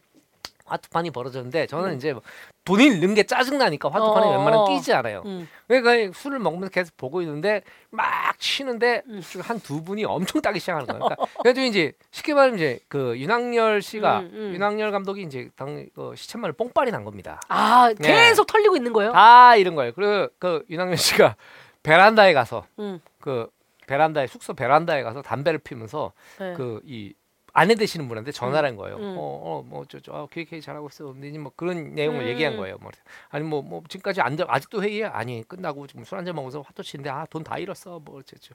어디라고 그랬지? 그 그 아내분이? 아내분이 어. 어디라 그랬지? 아 여기 강원도 어디 속초인데 다들 자지 말고 기다리라고. 그분이 새벽에 차를 타고 오셨어요. 아내분이요? 예, 아내분이 차를 타고 오셨어요. 차를 타고 오셨는데 저는 이제 아, 벌써부터 술을, 웃긴데? 술을 많이 먹어갖고 음. 졸린 상태에서 그 형수님이 오는 것까지만? 봤어요. 어, 인사만 어. 드리고 아유, 어떻게 오셨어요, 형수님? 자 그러면 여기까지. 시작해 볼까요? 따가고 깜빡 잠이 들었어요. 네. 다음날 아침이 됐어. 다음날 네. 아침이 돼서 일어났더니 그래서 어 형 형수님 가셨어? 그랬더니 아, 아, 어, 갔어 갔어 갔어. 갔어. 그래서 딴 딴 작가들한테 딴 PD들한테 이제 어 어제 어떻게 됐어? 화투 누가 땄어? 그랬더니 아 나 살다 살다 그런 탔잖아. 그, 그 아내분이 오셔가지고 단 두 시간 만에 서울에서 속초까지 살다고 저 단 두 시간 만에 싹스를 하고 진짜? 싹스리를 하고 다시 서울로 가셨다는. 와. 네. 아니, 그, 그 아내분은 뭐 하시는 전문. 아니 전업주부예요 전업주부. 아니, 어떻게 그럴 수가 있어? 나 지금 말로만 들었지? 진짜로. 여러분 진짜 전설 쪽의 타짜는 우리 이웃에 있어요. 내가 보면 아 그걸 싹스를 해가지고 두 시간 만에 싹스를 해가지고 동이 트기 전에 출발하신 거예요. 야 네, 그래서 놀랍다, 아, 놀라워. 저는 뭐 이렇게 음. 많은 영화들 뭐 이런 거 얘기 나오지만 저는 타짜는 있다. 아, 진짜. 진짜 꾸는 있다. 아, 있네, 있네. 네, 그렇게 생각을 너무 합니다. 놀랍다. 네. 아, 이게 설마 설마 했어요. 어디라고 할 때부터 약간 설마 했는데. 네, 와, 예. 진짜. 네. 자, 우리 윤활열 감독님의 네. 산에 잠깐 들렸다가 다시 네. 내려와 봤습니다. 음. 김성훈 감독, 윤학열 감독의 조연출로 조감독, 조감독으로 예, 예. 그리고 이제 바로 네. 이어서 어, 그놈은 멋있었다라는 영화가 있어요. 그놈은 멋있었다. 이거 조가- 웹툰을 영화로 했던 그 바로 그거죠? 네네 맞아요. 예. 네. 아 이게 이완경 감독님 작품이구나. 오, 이완경 감독. 예예예. 이분이 7번 방의 7번 비밀 방의 하시는 비밀 하시는 선물. 분이에요. 7번 방의 선물. 네. 예, 예. 실버만 비밀은 약간 장르가 달라지는 느낌. 예, 비밀도 있었죠 뭐. 아, 있었나? 예, 예. 있었겠지. 예, 그놈은 멋있었다 조 감독을 어. 거쳐가지고 음. 2006년에 드디어 꿈에 그리던 감독 데뷔를 하게 됩니다. 아 데뷔 그렇습니다. 그렇습니다. 2006년. 예예 꿈에 그리는 감독 데뷔를 하게 됩니다. 음. 바로 그 작품이 애정결핍이 두 남자에 미치는 영향이라는 아 이거 작품을 이거 예. 백윤식 선생님이랑 네. 그 봉태규 배우가 네, 네. 퀭해진 눈으로 이렇게 끌어안고 있는 아 포스터. 맞아요, 기억이 맞아요, 나는데요? 맞아요. 그냥 상당 상당히 당시가 센스 있는 어. 포스터 그리고 아주 그 아주 네네네. 저기 막 이색적인 캐스팅으로 음. 화제를 모았지만 흥행에 참패하게 됩니다. 아. 흥행에 참패하게 되고 저 네이버 평점을 한번 보실까요? 네. 네이버 평점 보통 5점대나 4점대는 잘 없거든요. 평단에서도. 뭐 그닥. 그렇죠. 이게 사실은 이제 평단에서 음. 극찬을 했으면 이제 관객이 또 안 좋아하는 경우가 있고 관객이 또 좋아하면 평단에서 별로 안 좋아하거나 이렇게 그래도 좀 시소를 타게 돼 있는데 이 작품은 평단과 관객이 동시에 NO. 아, 여기 지금 어떤, 예. 외남때지만 저희가 네. 이제 이 영화에 대한 네. 관람평을 좀 봤어요. 네. 근데 이제 제일 윗칸에 있는 게 백윤식 모셔다가 이게 대체 뭐고? 예, 예, 예. 결국 이 영화가 네. 평단에서도 외면받고 흥행에서도 음. 참패를 하게 되면서 어. 김성훈 감독이 꿈에 그렸던 어떡해. 그 이 이 뭐랄까 이 데뷔작은 음. 그야말로 이게 좌절의 음. 음. 어우, 저 예, 어떡하냐. 큰 좌절의 경험을 하게 됩니다. 네네네네네네. 이게 감독들한테 사실 대부분 이런 경험이 한두 번씩 있어요. 음. 있는데 이제 예정결핍 이 작품 같은 게 좀 심했죠. 아, 그렇네요. 아무튼간에 자 그 이후에 김성훈 감독의 인생은 점점 더 힘들어지기 시작합니다. 뭐냐면 이제 이게 그거예요. 아까 뭐 이게 지- 잠깐 얘기했지만 저 누구야 누구야? 봉태규, 백윤식, 어 아니 백윤 저 선생님. 지나간 사람 누구야? 어저 저 김성 김성훈 감독 아, 예정결핍 김성훈 아니야?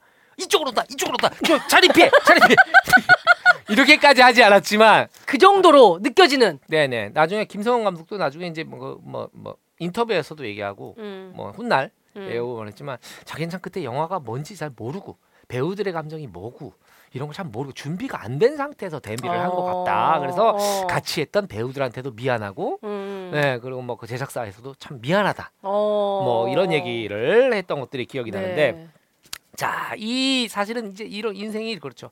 절호의 기회는 가끔은 너무나 큰 좌절을 주기도 하고 음. 그리고 가장 바닥이었을 때 어떤 경험들이 음. 내 어떤 인생의 성공의 큰 밑거름이 되기도 하고 인생은 알 수가 없어요. 자 그렇겠죠. 그리고 이제 그 다음부터 착 수- 위축됐던 김성훈 감독이 힘을 내서 소- 시나리오를 쓰기 시작합니다. 아, 네. 자, 자. 와신 상담 해야죠. 그죠. 시나리오를 1년 동안에 장장 1년 동안에 시나리오를 쓰기 집필을. 시작합니다. 그래 가지고 이제 제작사에 갖다 주죠. 네. 제작사에서 시나리오 모두 보시더니 NO!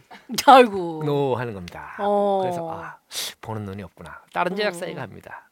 다른 제작사에 갔더니 NO! 어. 네, 그 이후로 노노노노 노노노노노노 모든 제작사에서 음. 거절을 당합니다. 그래서 아 이 작품은 아닌가 보다. 그래 엎고 다시 또 시나리오 쓰기 시작합니다. 네. 이게 어디서 돈을 받고 쓴 게 아니에요. 어. 자기가 또 또 도전하고 또 쓰고 그러기를 세 편인가 네 편을 씁니다. 아. 음, 계속 외면당합니다. 예, 계속 외면당하다가 자 마지막으로 한번 해보자. 왜? 아이들이 둘이나 태어났거든요. 그치. 아이들이 둘이나 태어났는데 응. 이제 그런 생각을 하죠. 이 영화 감독들 아버지들이 이제 사실은 한창 때는 애들이 어렸을 때예요. 아주 어렸을 때. 그리고 애들이 클 때쯤 되면 슬슬 이제 이 좀 뭐라 하지? 영화빨이 좀 약해진다고 하나? 어.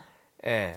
그래서 사실은 여러분들이 한국 영화 감독들 이름들을 아시잖아요. 그렇죠. 이름들 한 다섯 명 여섯 명 알 수 있을 거예요. 네. 그 다섯 명 여섯 명은 천 명 중에 다섯 여섯 명입니다.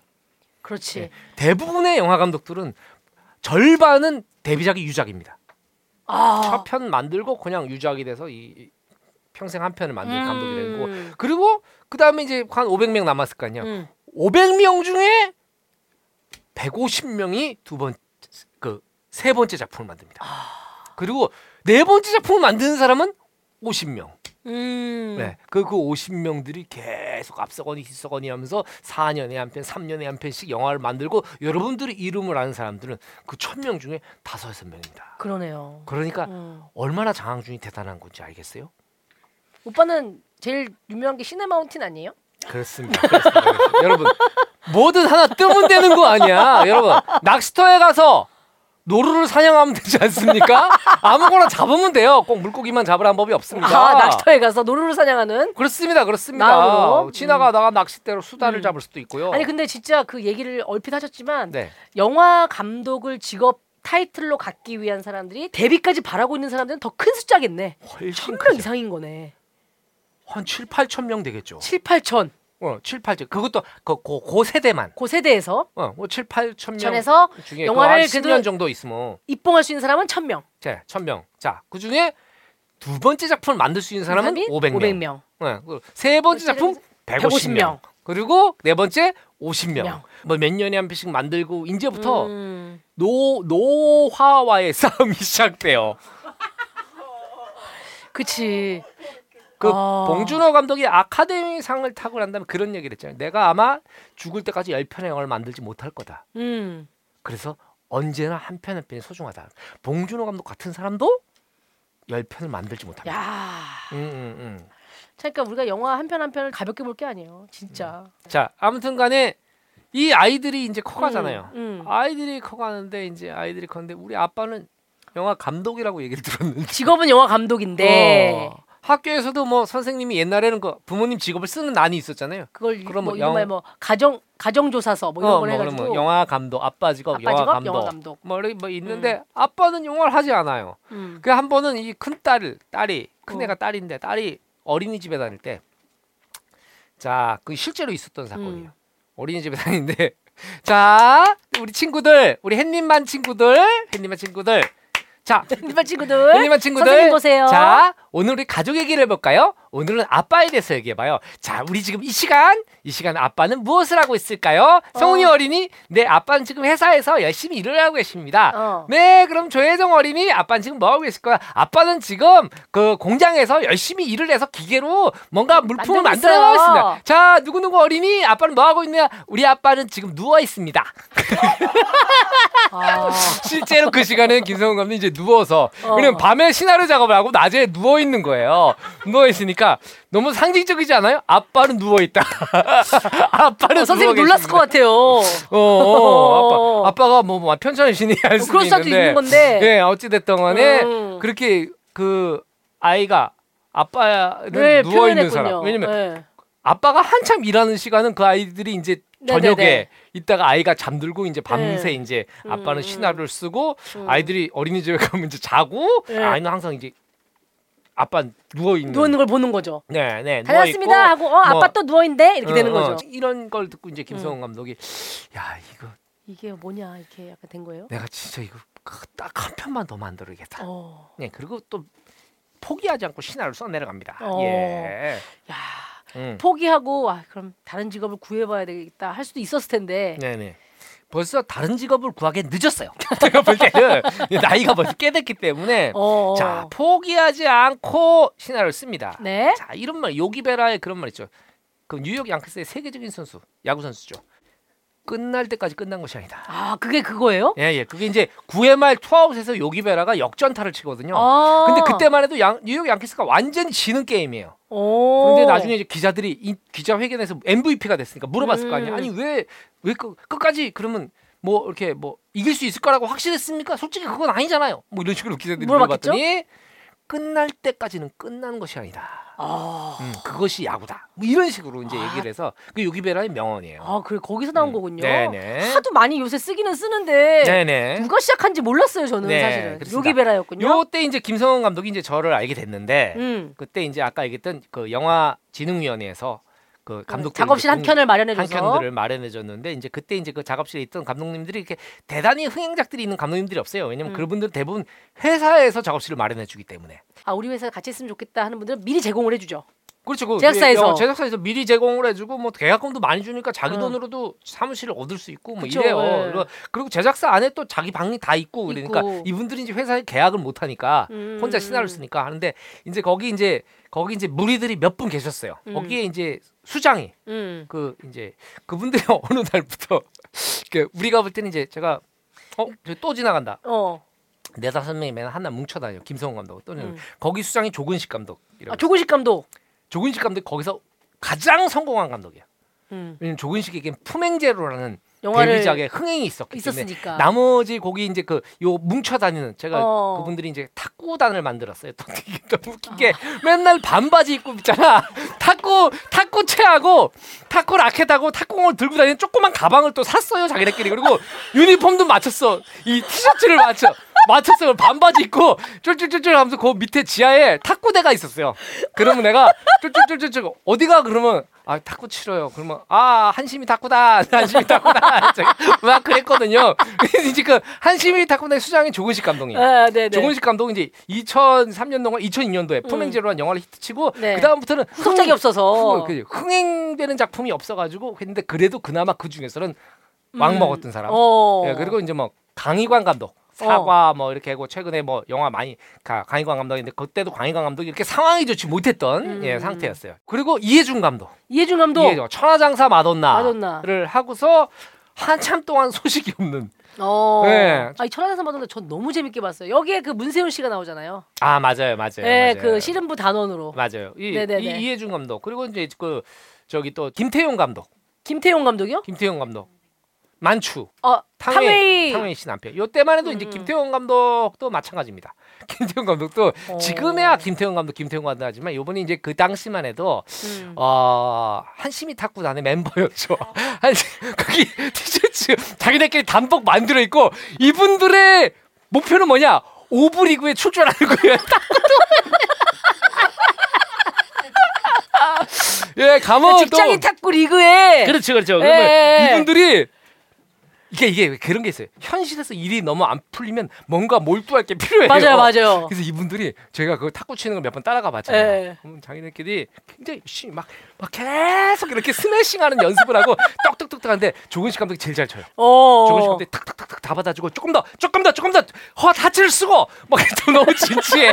여기는 내가 볼 때는 영화인들이 아니야. 영- 영화인들이 아니야. 영화인들이 아닌데 조근식 감독은 왜 탁구를 하게 됐는가? 예.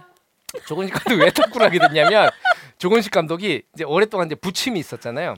저 부침이 있다가 예. 어떤 회사에다가 음. 아이디어를 냈는데 그 회사에서 그 이 대형 음. 회사에서 너무 좋아한 거예요.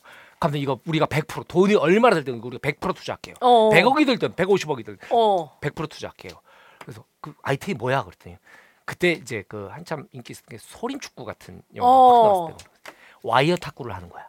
어. 네.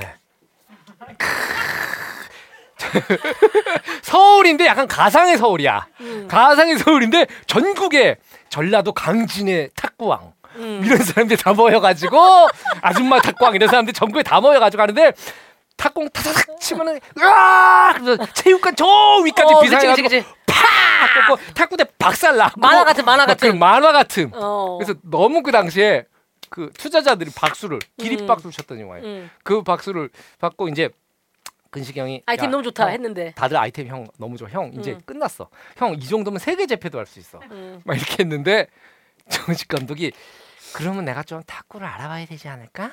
예. 이렇게 된 거예요. 예. 그래서 조근식 감독이 근식이 형이 이제 탁구 김 김택수 선수 무려 김택수 선수한테 진짜요? 탁구를 사사받기 시작한 거예요. 김택수 선수는 유명한 국가대표예요. 그래요. 네네, 우리나라 그- 국가대표 에이스. 예, 예전에 네. 안재영 선수 있었던 시절에 네네. 그 즈음에 예, 이 김택수 선수 이분한테 진짜 이제 유명하신 사사를 분이잖아요. 받았어요. 예. 사사를 받는데 이제 하면서 음. 왜냐면 감독으로서 탁구를 모르고 탁구 영화를 연출할 수 없다. 아무리 그쵸, 그쵸, 와이어 그쵸. 탁구를 했지만.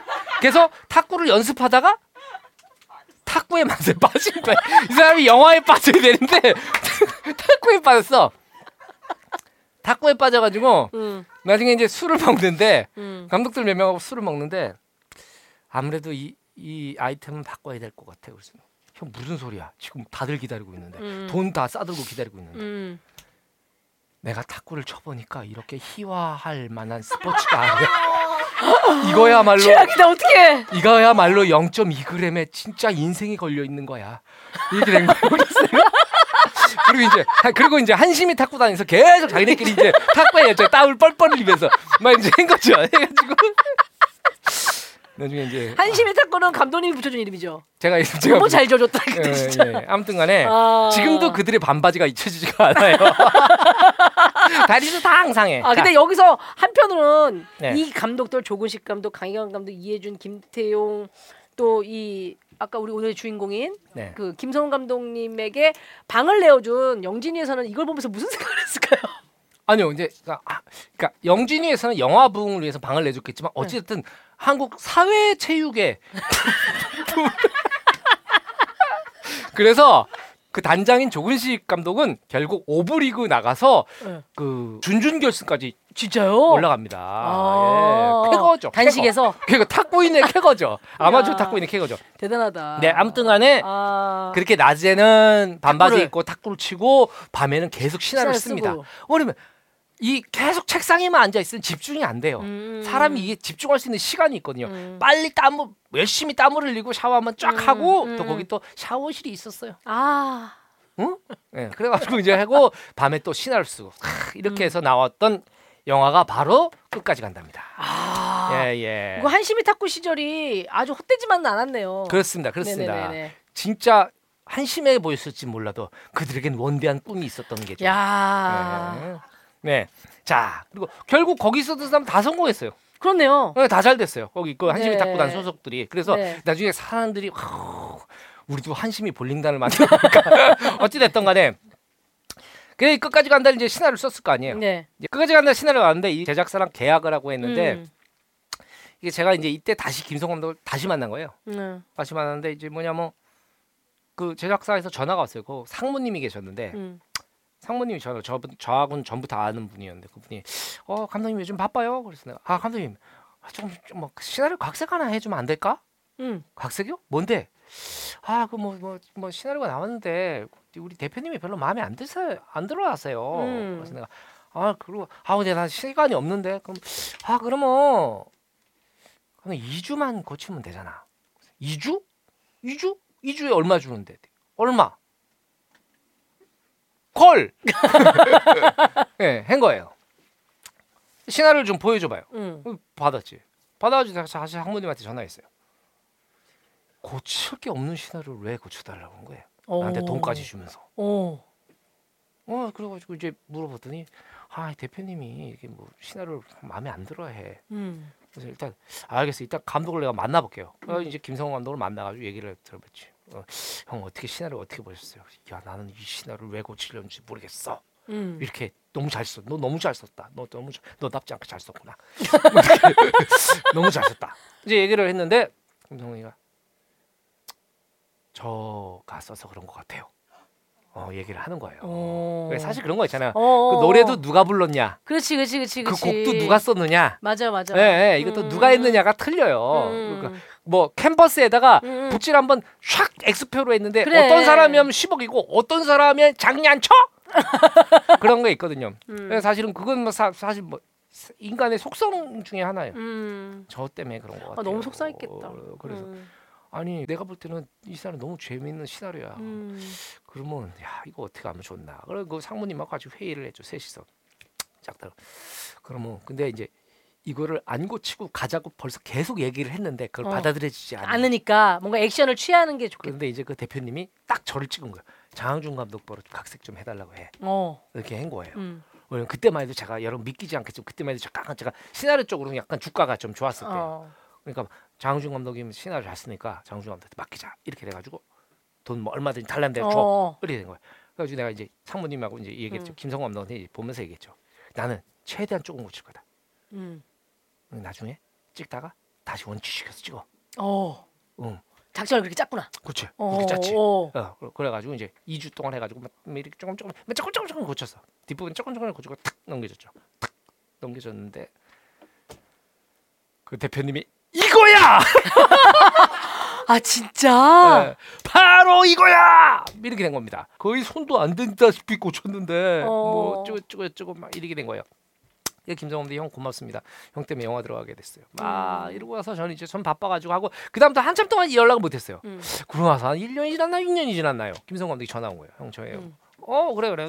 야다 찍었지? 왜 이렇게 안 나와 영화가? 영화 아직 못 들어갔어요. 왜? 아, 다시 생각해 보니까 좀 별론 것 같다고 그래가지고. 그래서 이제 각색 작가들이 막 붙기 시작한 거. 또, 또 또, 그래서 또. 그게 각색자가 많았구나. 네, 또 붙기. 계속 계속 이제 붙기 시작하니까 김성 감독은 얼마나 사실 속상하고 얼마나 자괴감. 그쵸. 그래가지고 그 김성 감독이 아직 안 들어가고 있어요. 음. 그래서 내가 아 그래?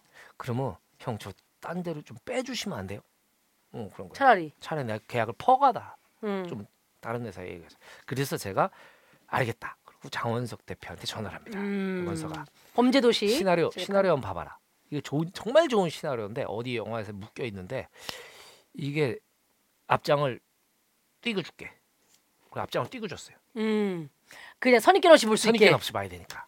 어, 얘 누군지 물어보지 마. 누가 썼는지. 어, 앞장을 띄고 딱 봤는데 이거 너무 재밌다는 거야. 어. 이게 누가 썼어요? 믿기지 않겠지만 애정결 비비드를 껴두 남자의 김성훈 감독. 한심이 탁구 다네. 아 김성훈 감독 이런 분- 이렇게 신을 잘 쓰는 분이었어요? 그래 거예요. 그래가지고 장원석 대표가 이 시나리오를 가져온 거예요. 어. 돈 대가를 다 지불하고 오. 김성훈에 대한 지난 뭐 몇 년 동안 뭐 이런 거 음. 뭐 이렇게 다 진행비하고 지불하고 탁, 그, 탁 갖고 온 거예요. 오. 탁 갖고 왔는데 그때와 거의 동시에 그 차지현 대표님이라고 했어요. 네네네. 바람과 함께 사라지다 바람. 그 영화 제작자 음. 차지현 대표님 그분이 차태현 씨 형으로도 네. 많이 알려진 사실 굉장히 유명한 영화 제작자예요. 이분이 이제 그 시나를 똑같이 다 보신 거예요. 그래서 장원석 대표님 야, 이거 하 이거 해야 돼. 음. 우리 캐스팅도 다 밀어줄 테니까 공동 제작하자. 어. 이리 된 거예요. 해가지고 이제 다 그 영화가 드디어 세상의 빛을 보게 된게 바로 끝까지 간답니다. 예. 김성훈의 시련 이 김성훈 감독의 시련은 거의 어, 어린이 위인 전기급이다 와. 이렇게 볼 수가 있을 것아 같아요. 이게 사실은 이렇게 짧게 저희가 지금 뭐 거의 한 시간 남짓한 분량으로 얘기를 하기에는 너무나 그냥 세월이 네. 그 얼마나 진짜 참 숨막히는 시간들이었을까 네, 네, 싶고 네, 네, 네. 끝까지 간다 시나리오를 초고를 쓰기 시작한 시점부터 7년 후에 영화가 나온 겁니다. 야. 네. 이 사실은 이 끝까지 간다가 나왔을 음. 때는 김성훈 감독 애들이 너무 어려 갖고 아빠가 뭐 아빠 누워 있는데 요즘엔 안 누워 있어요. 뭐 약간 이런 정도지. 아빠가 정확히 영화 감독인데 영화 감독이 뭘 하는 직업인지 잘 음. 모르는데 그리고 이제 한 2, 3년 있다가 그 다음 작품이 나오게 터널이라는 작품이 터널. 나오게 되는데 그 딸이 음. 이제 초등학교 1학년이게 돼가지고 어. 초등학교 1학년인가 돼 가지고 얘가 이제 그 터널 개봉할 때 자기 집 현관문에다가 포스터를 자기가 손으로 크레파스를 그려가지고 그래 그래 그래. 그래서 우리 아빠가 만든 터널 그래가지고 네. 그게 바로 저 포스터입니다. 맞아요 맞아요. 예, 예, 저게 이제 대문짝이에요. 터널 네. 영화 예. 감독 김성훈 끝까지 간다 감독 배우 하정우 오달수 배두나 개봉 8월 10일 수요일 8월 10일 꼭 보러 오세요 하고 구급차 네. 같은 게 보이고 예, 경찰차가 예, 보이고 예. 까만 터널 위에 꺼내주세요라고 네, 네. 요거를 그 영화 내릴 때까지 그집 음. 현관문에 그 딸이 네, 초등학교 1학년 딸이 이제 지금 그로부터 더 세월이 지나서 이제 아빠는 이제 킹덤의 연출자로 아, 그렇죠. 얘기하겠네요. 그렇죠. 예. 이렇게 이제 그 이제 이제 드디어 이제 영화 음. 준비가 되기 시작해 가지고 이제 캐스팅을 네. 시작합니다. 자, 네. 이제 사실 이제 이제부터 시작이에요. 그렇습니다. 영화는 아무리 시나리오 좋고 아무리 음. 새로운 제작사가 나타나봤자 음. 캐스팅이 잘 돼야 대 제작자 투자한테 투자를 받을 그렇죠, 수 있어요. 그렇죠. 자, 그러면 이제 그러면은 우리 캐스팅부터는 다음 주에 이어서 아, 난 너무 좋은 굿아이디어인데요. 예 이어가면 어떨까 싶어요. 끝까지 네, 간다에 좋습니다. 대한 이야기가 좋습니다. 어 우리가 우려했던 것과 다르게 아주 좀 뭐 억지 떴고 몇 개 하시긴 하셨지만 굉장히 풍성하게 결국 오늘 이 회차는 한심이 탁구 다니 살렸다. 저는 이렇게 봅니다. 한심이 탁구단과 네. 우리 윤학열 감독님의 아내분께서 속초까지 그 달려오시면서 시네마운틴에서는 아주 큰 역할을 했다. 맞아요, 맞아요. 네, 이렇게 좋습니다. 봅니다. 다음 주부터 캐스팅과 명장면 이야기 예, 나눠보도록 하겠습니다. 아 또 감독님이 요 포스터를 직접 감독님한테 받아오셨어요. 김성훈 감독님한테. 그렇습니다. 그렇습니다. 요거 저희 그 시네마운틴 네. 인스타에 궁금하신 분들을 위해서 올려놓도록 하겠습니다. 네. 방송 뭐 기왕이면 들으시면서. 좀 색깔까지 칠했어야 되는데 어린이가 좀 음. 피곤했나 봐요. 자, 2부로 만나기 전에 여러분들 끝까지 간다 못 보신 분들 보고 오시면 좋잖아요.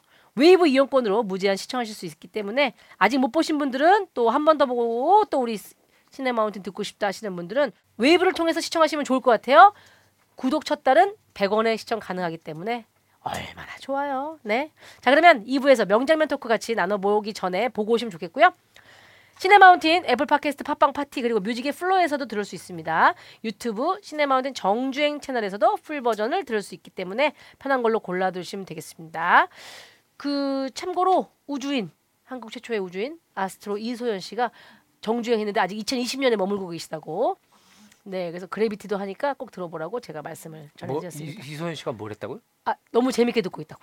아, 시네마운틴을? 네네네. 아이고 감사합니다. 네네네. 어, 그러면서 감사합니다. 본인이 캘리포니아 지역에 있는데 그 아몬드가 여기 많다고 사진까지 직접 아 진짜요? 노래가 떠나질 않는다며 아 네네. 아직 거기에 계신 것 같아요. 아, 네. 좋습니다. 자 시네마운틴 후기 비밀보장 홈페이지와 연계된 시네마운틴 게시판에 남겨주시고요. 다음 주에 끝까지 간다 뒷이야기로 함께 다시 만나요. 시네 마운틴. 마운틴